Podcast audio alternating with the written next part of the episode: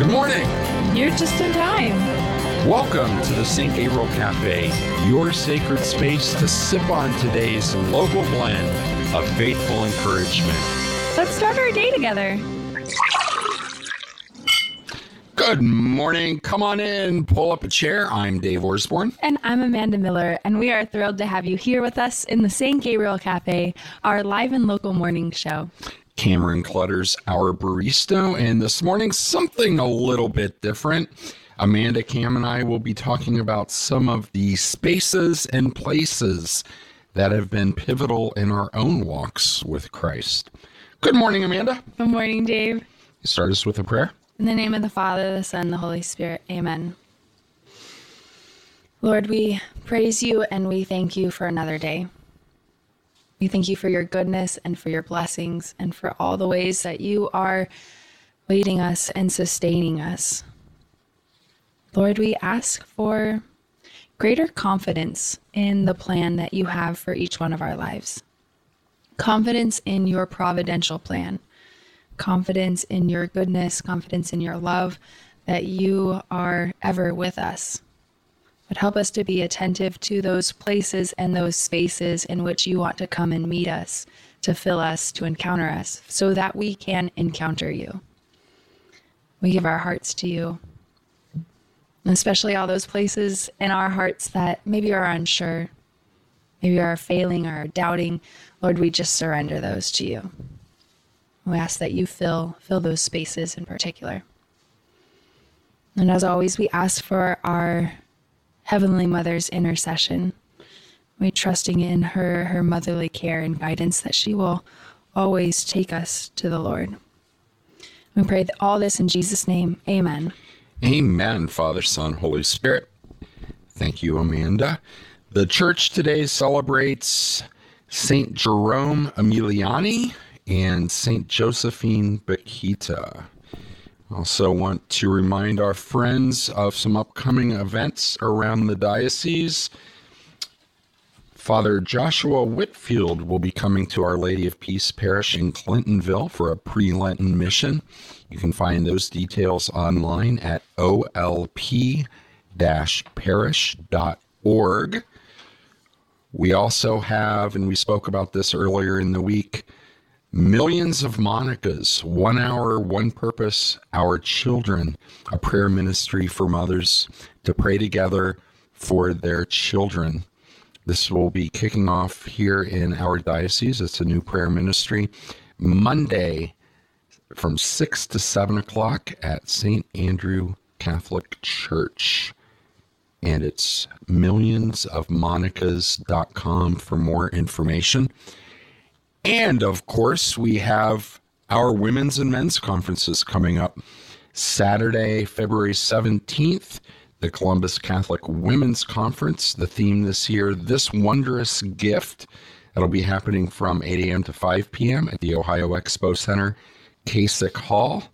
The following Saturday, Saturday, February 24th, the 27th Annual Catholic Men's Conference the theme this year, the Eucharist, Go Deeper. Again, Saturday, February 24th, also at Kasich Hall at the Ohio Expo Center here in the capital city, Columbus. You can register online at stgabrielradio.com. How you guys doing today? Quite well. It's Thursday. It is Thursday. How about you, Cameron? I always love Thursdays because that means we're close to Friday. Which isn't to say at all I love my job, Dave. It's okay. but but there's something special about being able to rest over the weekend and uh, Thursday growing up was always it's it's one step closer to Friday. So I've done Holy Weeks or Holy Weeks, Holy um, Holy Hours different times during the week, and now I'm doing a Wednesday, and that's just a really nice time of the week you know, right there in the middle um, to set that time aside. I've done Friday nights, I've done Mondays, you know, jumping around different parts, but I really like Wednesday evenings. And I especially like how the Holy Hour goes right into my men's group. Hmm. And so. It I, does break up your week. Yeah. Yeah. Yeah. But on Monday, I was thinking it was Tuesday. Tuesday, I was thinking it was. So I've been all messed up this week. So, but I'm anchored. I know today is Thursday. so, our gospel passage this morning is from Mark. We're still in Mark chapter 7, today, verses 24 to 30.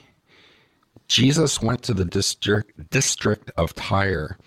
He entered a house and wanted no one to know about it, but he could not escape notice. Soon a woman whose daughter had an unclean spirit heard about him. She came and fell at his feet. The woman was a Greek, a Syrophoenician by birth, and she begged him to drive the demon out of her daughter. He said to her, Let the children be fed first, for it is not right to take the food of the children and throw it to the dogs.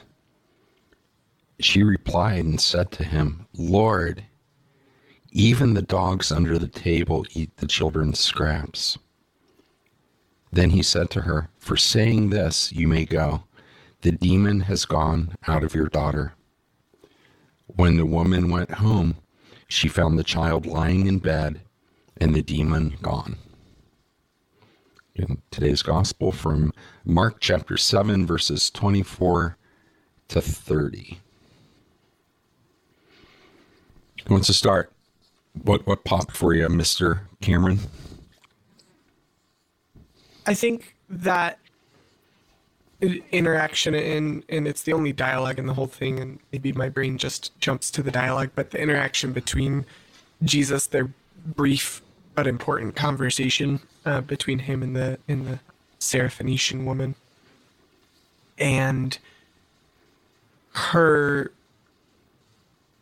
I, I'm not exactly sure what like the right word for it is. Her faith but but it's an extraordinary kind of faith to say you know Jesus of course is speaking about like the let me minister to the to the Hebrews to the Jews 1st the children of, of Israel. And she says well even the dogs you know get get some of that.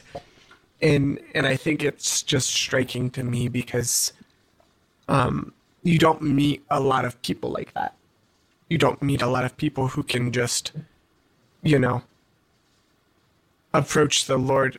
Maybe eh, at least in my brain i attribute that kind of quality to the old church ladies who like spend extra time in church praying a rosary and i'm convinced that like they're the reason the world hasn't ended yet or something like that right? Because they're all just praying for i don't know everything. And i'm very grateful for that. And and just struck by that kind of faith to to be able to approach the lord and say you know give us everything you've got even if it's just the little bit that falls to the floor Yeah. Yeah. Actually, Cam, I think you bring up a really good point, and this is something I. This is not initially what I had Lectio'd, but in your uh, thinking on this, it, it sparked my own thoughts, and I uh, I always just thought this was really witty of her to reply this way. I was like, wow, that's a great comeback. Good job. um, but in this, you know, she is she's saying even the dogs under the table, and. Uh, gosh, now I'm starting to kind of relate to it in the sense of sometimes I even have my own prayer of, Lord, I know I'm a sinner, um, and yet I trust in your mercy anyways. And yeah, I am not worthy of whatever you want to do in my life, um, but I trust in your mercy anyways. Um, or, or even find myself saying, Yeah, Lord, I am a sinner, but don't let that affect the ones that you have for me to minister today Yeah. yeah so that that's just a really good reflection in in light of what you shared cam thank you. And I, I think also recognizing the other thing that stands out to me in it is that it's jesus isn't like shooing her off because that's not who god is. And and i love to read scripture and just always keep in the front of my brain um reminding myself who who does god say that he is? Well he's loving and kind and compassionate right? Um he's just and and out of his justice like that's when he flips the tables in the market and stuff but i don't think he's being like aggressive or passive with with this woman. I think it's an invitation mm. too. And that that's really important too that jesus is asking her would you recognize your own sinfulness in that way? Would you would mm. you recognize your own doggedness, mm. as it were? And she responds in tune, you know, Lord, I am, I am, but even even the dogs eat the scraps. Yeah, because when she's approaching him, he already knows what's in his heart. So I- I'm assuming he already knows what her response is going to be, right? When he asks the question. Uh, but he needs her to recognize that. And so you're right, Cam. God is not a God who shoos people away, but draws um, goodness out of us. Yeah, has your feelings of inadequacy or unworthiness ever kept you, you know, away from approaching the Lord? I guess that's rhetorical. You don't have to answer out loud, but I know, I know it has in, in, in my life, you know, either because of sin or um, judging myself against others. It's like, you know, they're, they're holier than I am, or they're um, somehow more loved than I am. And here we see that acknowledgement. Yeah, I yeah, I am weak. I am unworthy. But I still have faith that the Lord can act in me. And I think that, that that's what you both were saying. is She she still had that faith and the courage and the boldness to to approach the Lord on behalf of her daughter. Mm-hmm. And he acknowledged that. The, right at, at right at the beginning of the passage, he entered a house and wanted no one to know about it. what, what, what was on his mind? I mean, was he, uh, you know, just coming off from a, a hard week and just needed in his humanness to to rest and to To go away and pray. Yeah. Yeah. but he could not escape notice. Mm-hmm. Mm-hmm. She found him. Yeah, because right after that sentence, it says soon, soon a woman whose daughter had been, you know, I was struck by that as well, Dave. This idea of, you know, he wanted no one to know about it, but he couldn't escape notice. So everyone then knew about it. Mm-hmm. But her faithfulness also of, it seemed like she wanted to be the first to get to him. That soon is making me have this visual of she sought him out very fervently amidst the crowd. Have you ever seen the Far Side comic No. of uh, um, a uh, a door to door like missionary? You know, is, is standing at the door. The person that lives there is at the door, and the guy says, "Have you found Jesus?" And you see over against the window sandals sticking out beneath the uh, beneath the curtains. Curtains. he's not a great hider. You know, you know, he, he, wherever you are, whatever your situation, in whatever place or space, he's there, and um, he's never completely hidden. Sometimes you may have to search a little, you know, find out what's in your heart and and clear that out, or get rid of uh, memories or thoughts that are keeping you away from him. But he's right there Amen. sandals under the curtain. so we're going to talk about places and spaces today. Um, how we've encountered uh, the Lord in some of the expected as well as unexpected places in our lives. So stay with us. You're listening to the St. Gabriel Cafe.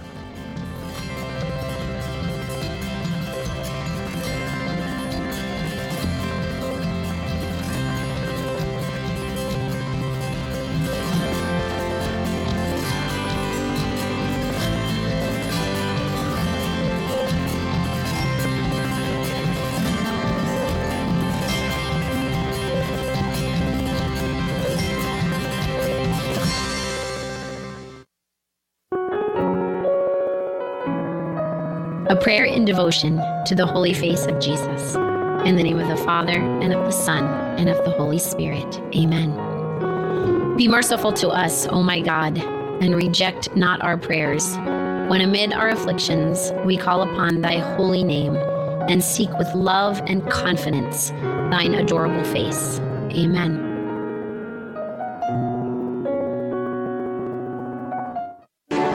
Do you have a minute for lasting happiness?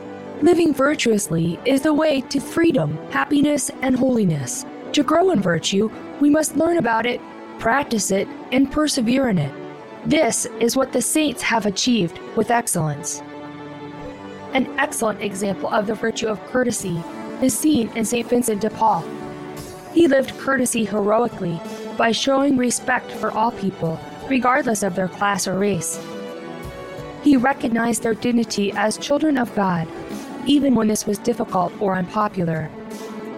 He served the poor and imprisoned with great devotion and practiced works of mercy.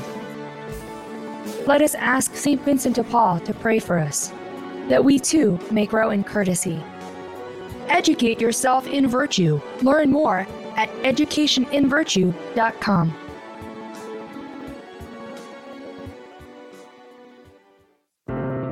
I'm Lori Kroc, and this is a Holy and Healthy Minute. In physical training, two key tenets for success are consistency and moderation. Consistency is showing up regularly. This is necessary to learn, to progress, and to see results. Consistency is also an essential element in developing a strong and fruitful prayer life. St. Teresa of Avila said, How often have I failed in my duty to God because I was not leaning on the strong pillar of prayer? The second tenet is moderation. Practicing moderation in our temporal activities, such as exercising, eating, drinking, shopping, and socializing, helps free us from potential attachments and opens our hearts to doing God's work. Let us ask the Holy Spirit to guide us to consistency and moderation in every area of our lives while leaning on the strong pillar of prayer. Welcome back, friends, to the St. Gabriel Cafe. I'm Amanda Miller. I'm Dave Orsborn. So I was Did you looking. forget your name? Cameras, Cameron's uh, playing with my. uh Ah, there we go. The screen. the producer always keeping us on track. Sorry about that, folks. We're talking uh, this morning about those places and spaces that have had uh, uh, pivotal pivotal moments in our own walk with Christ. Last night I was uh, praying and preparing for the show. The Lord um, reminded me again of a time I was about five years old, and it is, one of my earliest memories of my uh, cousin's funeral. It was, it was at the funeral home, and he had uh, died in the Vietnam War, and the flag draped coffin, and all of my family members mourning and very emotionally grieving um, the loss of his life. And I don't, I, I think the Lord reminded me that he was in the midst of that. I, I can't say as a five year old I understood that, but now through through my memory, it was very much um, God with my family members and with my cousin and reminded me that my experience up to that point of encountering God or worshiping Him was in church, the four walls of, of the church. And I, and I think somewhere in, in, in that little five year old Dave, maybe that was my first glimpse that no, God is in a lot of places, all places. And, um, and not to forget that. So just a, something that popped into my head. Yeah. I really appreciate actually that that happened when you were so young. That's a beautiful time to learn that. I don't think mm-hmm. many of us get to that at that age. So has that been able to develop more as you've I mean, I'm sure it's been Oh, I hope so. since 5 years old. Yeah, and through different seasons, I, it's more intense than others. Mm-hmm. But and we can talk about this some, um, just how the Holy Spirit uses um, all the external um, experiences and our senses to remind us that God is with us. And then he also uses those interior spaces through the memories in our head or the places in our heart uh, that He wants to come into and, and, and sanctifying away, you know, sanctifying these memories.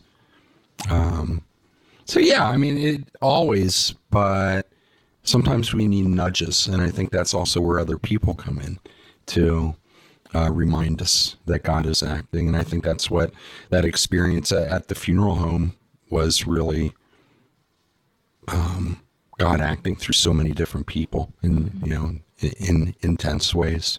Do you have an early memory? Um, I mean, I, I suppose I have several memories of, of where I have encountered God more deeply, but maybe some of my earlier memories are related to actually recognizing the lack of his presence.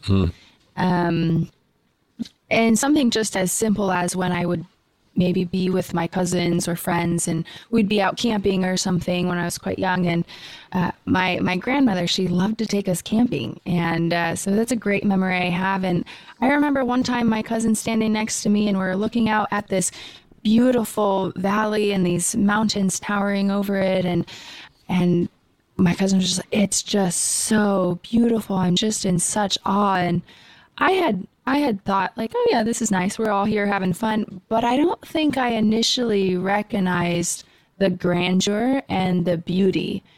And I think even just that statement started to make me question maybe my interior of, oh, I I should be drawn outside of myself in the midst of something um, so so beautiful. And I think that kind of got me on the path of uh, just desiring to maybe see God more, uh, or or to have my interior more aligned properly. And it, I don't think it was until confirmation that I started learning maybe more intellectually about my faith. And yet I was in an environment that, that I wasn't surrounded by that. So then again, I was I was seeing the beauty of the faith and seeing the goodness of God, or at least learning about it, and and yet recognizing maybe in my daily life at a secular school, not encountering it more like I was at maybe a confirmation class. And so the the lack of God's presence in some ways is really what started to make me recognize I want more of his presence. Yeah, I remember. It comes back around to memories too, where in, in a situation, um, you know, maybe using words that hurt somebody or um, bad behavior, and not and not knowing at that moment that God was with me, in some ways, very much protecting me, and and there I thank my ever diligent guardian angel. Um, but through that memory, it's like, oh my gosh, God, God was in that situation. You know, He was protecting me in from from harm or from danger. But then also, that memory triggers, wow, you know, this is a time that you know you really weren't good, and let's let's stay in that and and um, you know sometimes say you you've come a long way. I'm proud of you, and uh, you know other times it's like, man, thirty years later and you're still making the same mistake. but but it, it's still that presence. It's still that dialogue is what's important. You know, it, having that encounter is um, is such a blessing. Yeah, I'm just reminded of a um, passage in Joshua that that'll lead into one of my memories, I think, too. Um, in Joshua four, they talk about the twelve stones that they've they've just crossed the Jordan River into the Promised Land, and uh, you know they they they finally did it. They they escaped Egypt. They've made it to the Promised Land. They just crossed the Jordan, but like when they're in the middle of the Jordan River, similar to the Red Sea kind of idea, right? that the rivers split, and Joshua's standing there in the middle, and he orders them to take twelve stones from the middle of the Jordan River. And he and he says, "Take up each of you a stone upon his shoulder, according to the number of tribes of the people of Israel, that this may be a sign to you, so that when your children ask in time to come, what do those stones mean to you? And then you shall tell them, that the waters of the Jordan were cut off before the ark of the covenant of the Lord. When it passed over the Jordan, the waters of the Jordan were cut off. So these stones shall be to the people of Israel a memorial forever. And I think one of the biggest reasons that passage sticks out to me too is um, it reminds me of this conversation is how important those memories of like those stones in our lives are, right? Um, I didn't have the blessing of of having one of those at, at a pretty early age. Actually, the there's kind of two moments that are often joined together in my head. One during my eighth grade year in the spring, and and then the next during my freshman year of high school. And the the first was a challenge from my youth minister actually to to either he essentially he said, "Listen, Cam um, God is either 100% real or 100% made up." Which means you have to be either 100% in or 100% out. There's no 80% doing this. And and that we, we were eating ice cream. My youth minister Dan Demete, who's now one of the executive directors at Damascus, um, I, I found out later that my mom had orchestrated this whole entire thing. But um, in my brain at the time, it was Dan had reached out and said, "Hey, can I take Cam and my brother Mason out for ice cream?"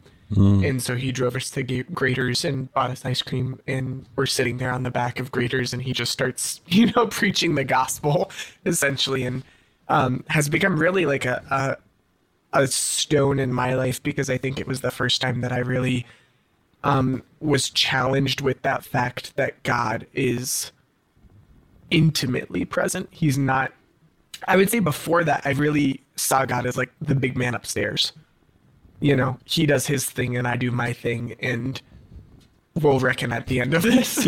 and sometimes our paths will cross. Right, exactly. And and that was the first time because I saw Dan who had such like that um intimate kind of relationship with the Lord where where he saw his presence in every moment. I was challenged with that and now fast forward to my freshman year, I think that's when I really started taking it seriously too was um I, I have a memory of being in a chapel down in Cincinnati on a retreat, and I have no idea where this chapel is, but I remember it vividly. I hope I if I always said I, I should probably just drive to Cincinnati and show up at every church I possibly can just to see if I can find it again. Yeah. Um, And kneeling on the floor in adoration in this chapel in the front, in front of all the pews, you know, up by like where there would be a communion rail, and there wasn't one in this chapel. So I was just, I felt very close to God's presence in the Eucharist there, and felt like in that moment just this deep sense of prayer. And often i think in my brain i would cite that as one of the first times i really truly prayed. And there wasn't like this like deep something bad is going on in my life or anything like that. But i just felt in the presence of the divine and said okay lord you know i'm here you're here let's chat or whatever. And and it was the first time in my life too that i i feel like i felt someone say the word i love you and actually mean it and and heard that from the lord in prayer. Just this deep sense of love in my heart from him that that like didn't rely on anything else.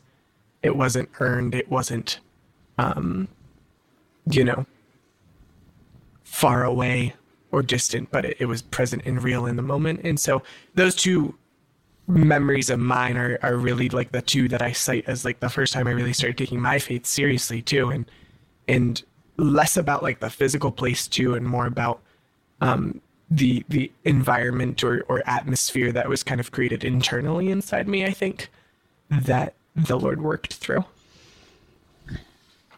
Cam, you started sharing with this idea of uh, what was the scripture verse again? Joshua 4, right at the beginning. So in Joshua, where is- when your children ask you, "What do these stones mean to you?" You know, it's really a memorial of what the Lord did. So, are you relating these memories that you have to like these stones that you're collecting along the way, in which you can use as a memorial to look back at what the Lord has done? Yeah, and I think that's kind of two part. One one part being exactly what Joshua is saying here is I hope someday my daughter says, "Hey, you know, why why do we go to church on mm-hmm. Sundays? Mm-hmm. I, why do you take this seriously, Dad? Because because that's where I'll start my story. Well, because God takes me seriously, mm-hmm. because God gives me 100%, and so I am going to give Him 100%. Let me tell you how that started for me.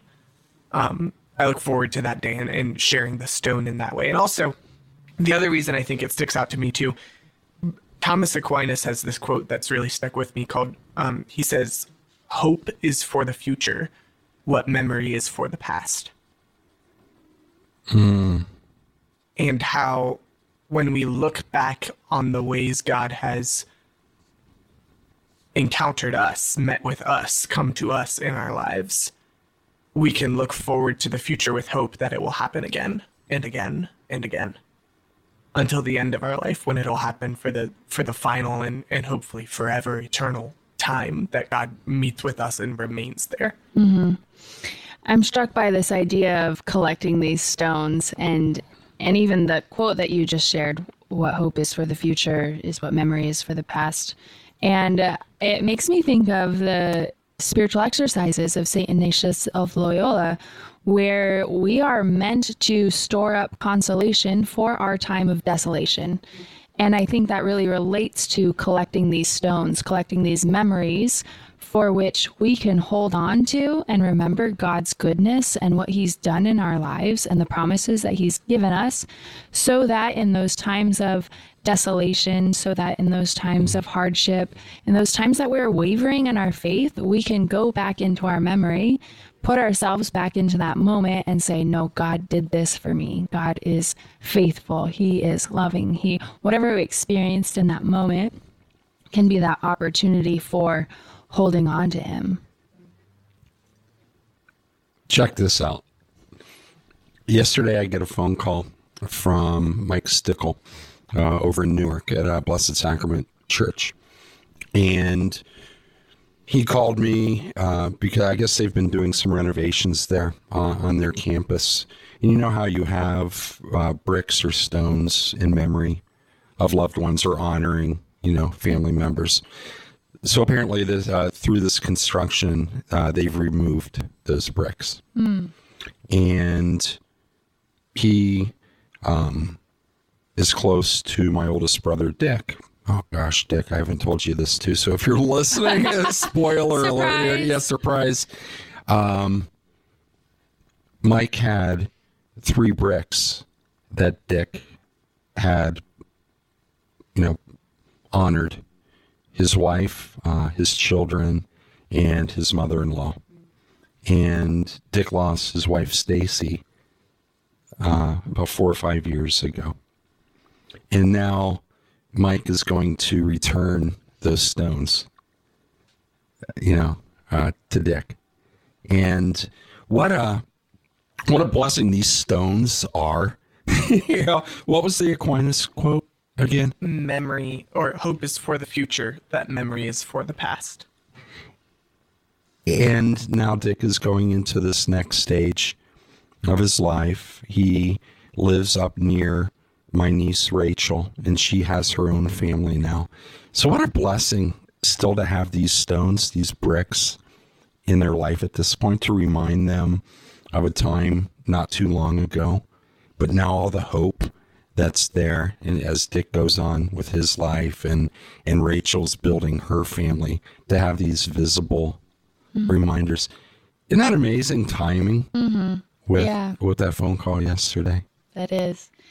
It, it reminds me of something that we also touched on yesterday in our conversation in the cafe is uh, briefly, I think we talked about kind of these mementos. And I was sharing that sometimes when or we were talking about words like it, it's a little easier to hold on to a word mm-hmm. than maybe sometimes a whole idea or a whole scripture verse. Just a word that we can touch back to so that we can be reminded of what the lord is doing in our lives and I've I've started to take that more seriously in the past couple of years. A, a friend had originally told me about it, and I thought that's such a great idea. Not only because I have a bad memory of, and I'm not always able to recall a whole scenario or a, a whole scriptural verse, but if I can just remember one word, it it can help me hearken back to the goodness that the Lord did in that time and space. Mm-hmm.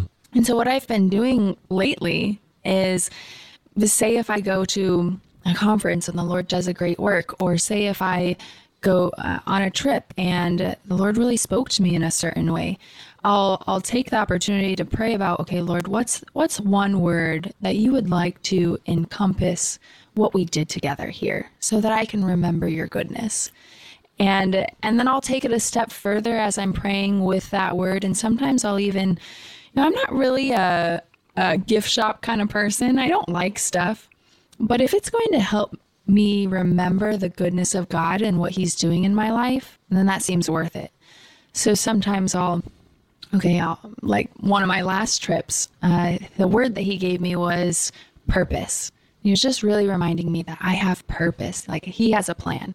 So I was walking with this this word purpose and a friend and I went to the thrift shop while we were on our trip and I found just this little necklace that had a circle and I was, ah, oh, that circle reminds me of the Trinity, you know, God, mm-hmm. God, infinite.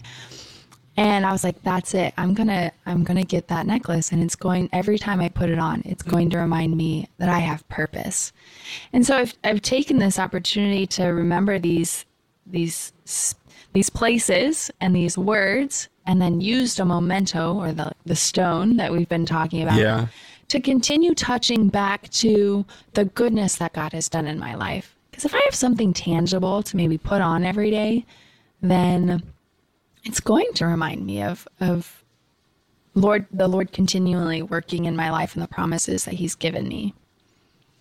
That's one reason I really love liturgy of the hours actually too, is because it can be so repetitive even on a monthly basis and being like having a really beautiful moment of prayer and, and encounter with the Lord in praying the liturgy of the hours, when you come back to that prayer, it's all, I'm always reminded of it. Um, I prayed evening prayer quite often in the Dominican Mother House down in Nashville, Tennessee, when I lived down there, and in a in a funny kind of way too, would sometimes by praying it not even speak the words out loud for fear of like defiling the area because it's all these beautiful sisters praying in their beautiful voices and I would just sit there and be like, I don't, I, if I speak with my, you know, little tenor male voice here, um, I might, I might corrupt the, the beauty, of the pure moment that's happening, right? But you'll create um, a memory for them, right? Exactly, not a good one.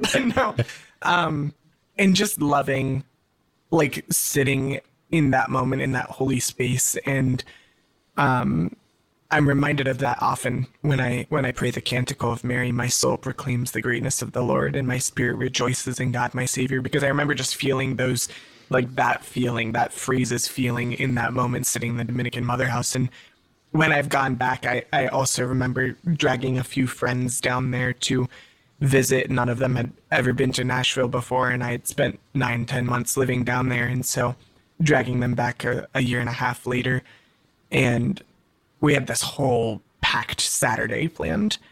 And right after dinner time, we were going to the Dominican Mother House to uh, pray evening prayer with them. And then after that, there was a praise and worship night at one of the parishes, and we went and we prayed evening prayer, and we're all just so moved again by the beauty of it that we were like, I feel like the praise and worship night isn't going to live up to it. So we ended up going home after that and, and skipping the evening plans.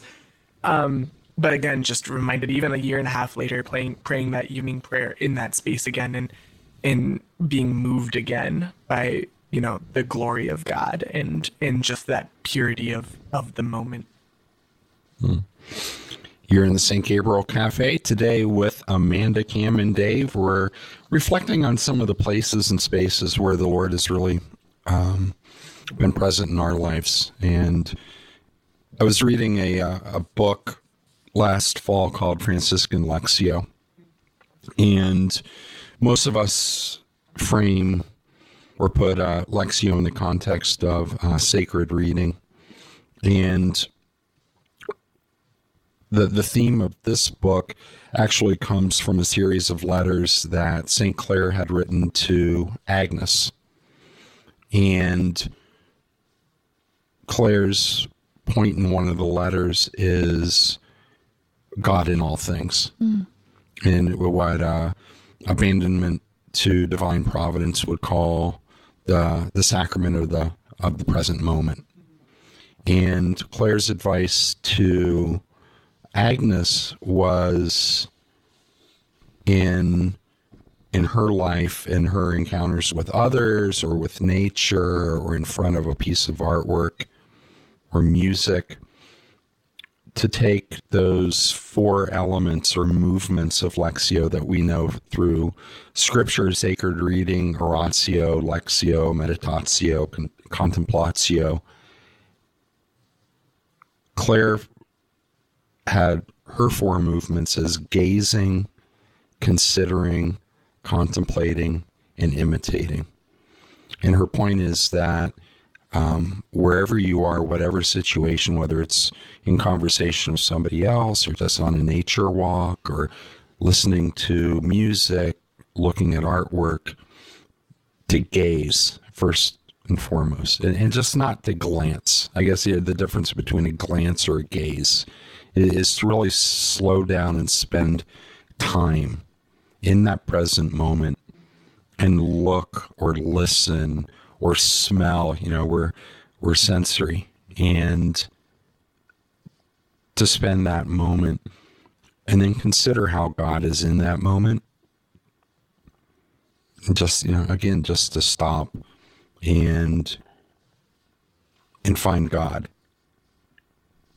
And then to contemplate on that, you know, how how how do you want to speak to me in this moment, Lord? You know, what what what is it about this music that's really stirring my heart. Or you know in in this nature looking at this rock or you know or, or whatever it is what do you have for me in this moment? And then to stay with that and imitate um and ask the lord how do you want me to react or to act?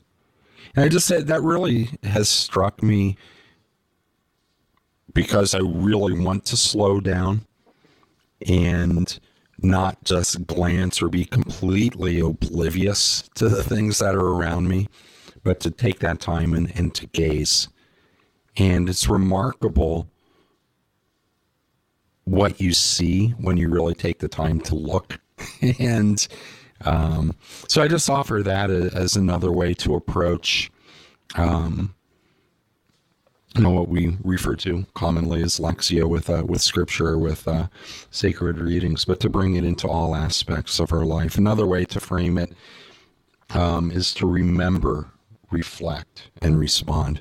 So if you're in those moments of uh, uh monkey mind as i've joked about where your mind is skipping all over the place too, to treat that as an opportunity rather than a distraction that's leading you away from prayer to consider that that's a moment to go deeper in prayer and, and to use that memory. Mm-hmm. Yeah, actually, Dave, in your bringing that up, sometimes it, it makes me think sometimes that either we're we're not attentive to the Lord's voice and what He wants to speak to us, or sometimes we write it off, right? Mm-hmm. Like I I remember having uh, a song popped into my head and I, I thought it was kind of weird because I thought, well, I haven't listened to that type of music for a while now. Mm-hmm. Uh, and I haven't. It's not something I've heard recently, so that's weird. Emo? it was rock. it was rock music. And, um, and uh, I the the phrase that was coming to my head, this is gonna give it away maybe, was "Here comes the rooster," and uh, I was like, "That's so odd. Why do I keep on repeating that in my head?" And something so simple. I was just walking up the stairs. I saw the crucifix on the wall. And suddenly that verse came back to mind and I was singing it. And I was like, oh no, the rooster in in Christ's own story was when he was denied. And then it like hit me and was like, Lord, what are you trying to tell me? And I I just had to look through my thoughts and, and ask myself, is is there a way that I'm not being truly attentive to what the Lord is doing, or or am I on the on the verge of maybe denying Him in some way? And it was a huge realization of, oh yeah, like I I got to correct these thoughts that I'm having, yeah. because I'm not being um, as honorable to the Lord as I should. And all that from uh, just a song that came from my past, right? And and I think he wants That's amazing. Yeah, I love that.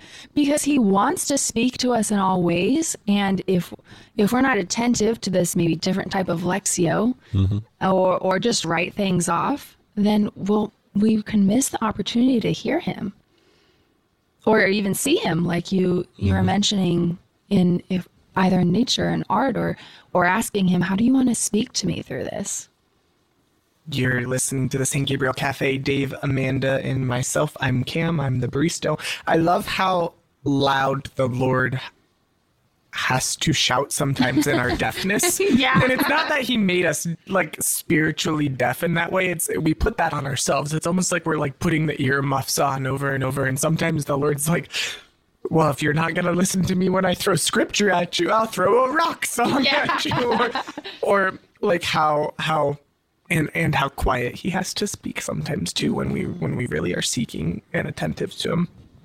Um I remember when I was a missionary up at Damascus and I left in May of 2020. So just after COVID had uh, started that March and in February, March had already been kind of in a season of like discerning, okay, Lord, what's what's the next step for for me and I I felt the Lord impressing upon me that it was going to be time to move on from Damascus and I didn't want that. Um I had spent two and a half years there. I loved the community. They were and are still all my friends. And I remember just like running from that feeling and trying to grasp at like literally anything else and having like a conversation with Aaron Richards, one of the executive directors, like, hey, do you have any job for me? Because I want to stay so bad. At the same time, I was reading the Chronicles of Narnia for the second time in my life, and I'm a C.S. Lewis nerd. Um, I love his writing so much, and um, historically, I'd really liked, you know, The Lion, the Witch, and the Wardrobe, and, and some of the other books, The Last Battle, but never really enjoyed the book The Horse and His Boy, and that was the one I was reading at this time too, and and I felt kind of like I was trying to slug through it, but I remember hitting this chapter where it follows the the main character Shasta, and he's running from the Telmarines from the like land of slavery into Narnia into freedom. And he's right at the threshold. It's a mountain range, and he's up on top of the mountain. He's been being chased by this lion. And you, as the reader, know the lion is Aslan, but he doesn't know that. He just thinks it's a hungry lion coming to eat him. And he's like, I'm running. And the lion finally catches up with him, and he realizes, I'm doomed, or whatever. And he asks a simple question. He says, Who are you that you chase me? And the response comes, One who has been waiting for you for a long time. And I just remember reading that and then just like weeping. And I wasn't even reading it necessarily for prayer at the time, but just like weeping, like, okay, Lord, you've caught up with me. you know, oh, you hungry lion, you, um, one who has been waiting for me for a long time. And, and I think that was really the pivotal moment too for me where I was like, oh, it's time to go into a new land, into a new season, into a new life. And I, I ended up getting accepted to college too, right around the same time at Ohio Dominican here in town. And so, really, the Lord lined up a lot of really beautiful things. And initially, how deaf I'm like trying to make myself when I when the Lord was impressing that upon me and and um, yelling through a novel, maybe as simple as you know C.S. Lewis, but um, yeah, just like blown away by like how the Lord pursues us in those places, in those songs, in those books, in those moments of prayer or not. You know, he can just come after us. I do think it's an important point to uh, start opening ourselves to the possibility that God is speaking in all these ways, right? That be, and this is something that maybe I, I wouldn't have thought about several years ago. Uh, but as I'm maybe learning it from others, I'm starting to allow myself, okay, Lord, how do you want to speak to me in this? Maybe when I watch a movie, like, Lord, what do you want to say to me in this? Or, or in a song, or, or like you did, Cam, in, in a book, and recognizing that He wants to speak to us in all ways in every part of our life. It's it's not only and solely in the chapel or through Scripture. Of course, it's in those things, Uh, but in our daily lives, He wants to meet us. One of those pivot moments for me where, you know, the the GPS of the Lord said, you know, recalculating um, was uh, well all, all the all the births of our children, but I, I remember vividly um, when Katie was born, and you know that everything leading up to the birth of a child. I mean, the the expectation, you know, the um, the excitement, but then you also have the anxiety and and and some fear and all the uncertainty. Oh my gosh, I'm actually going to be responsible, you know, for this little bundle of joy. And you know, then you start, you know, at least, you know, I, you know, oh my gosh, college savings. You know, I've got to open up a new account. You know, oh my gosh, you have to get the baby furniture assembled and in place and all, all these And things. disassembled. And disassembled. reassembled. And at that moment, when I first met her, it, it was just all of what was what I thought was important was less important. And it was just in that moment creation. you know, God's entering into uh, our lives, Carol and I, uh, in such a new and profound way. And just life. And, and now we're going to be living life together through whatever. And that uncertainty, yeah, it was still there, but it was God was a part of it in a way that, yeah, I should have known, you know, and and and fully realized. But He really reminded me that there's not three of you, there's four of us, and it was just such a, um, I mean, just a, a profound moment. I'm sure Cam had similar feelings coming into into the birth of Olive. Yeah, really similar and reminded of it all the time too. I think it's really easy to when she's fussy or upset or um cannot figure out a way to communicate her needs and I'm not like translating that properly.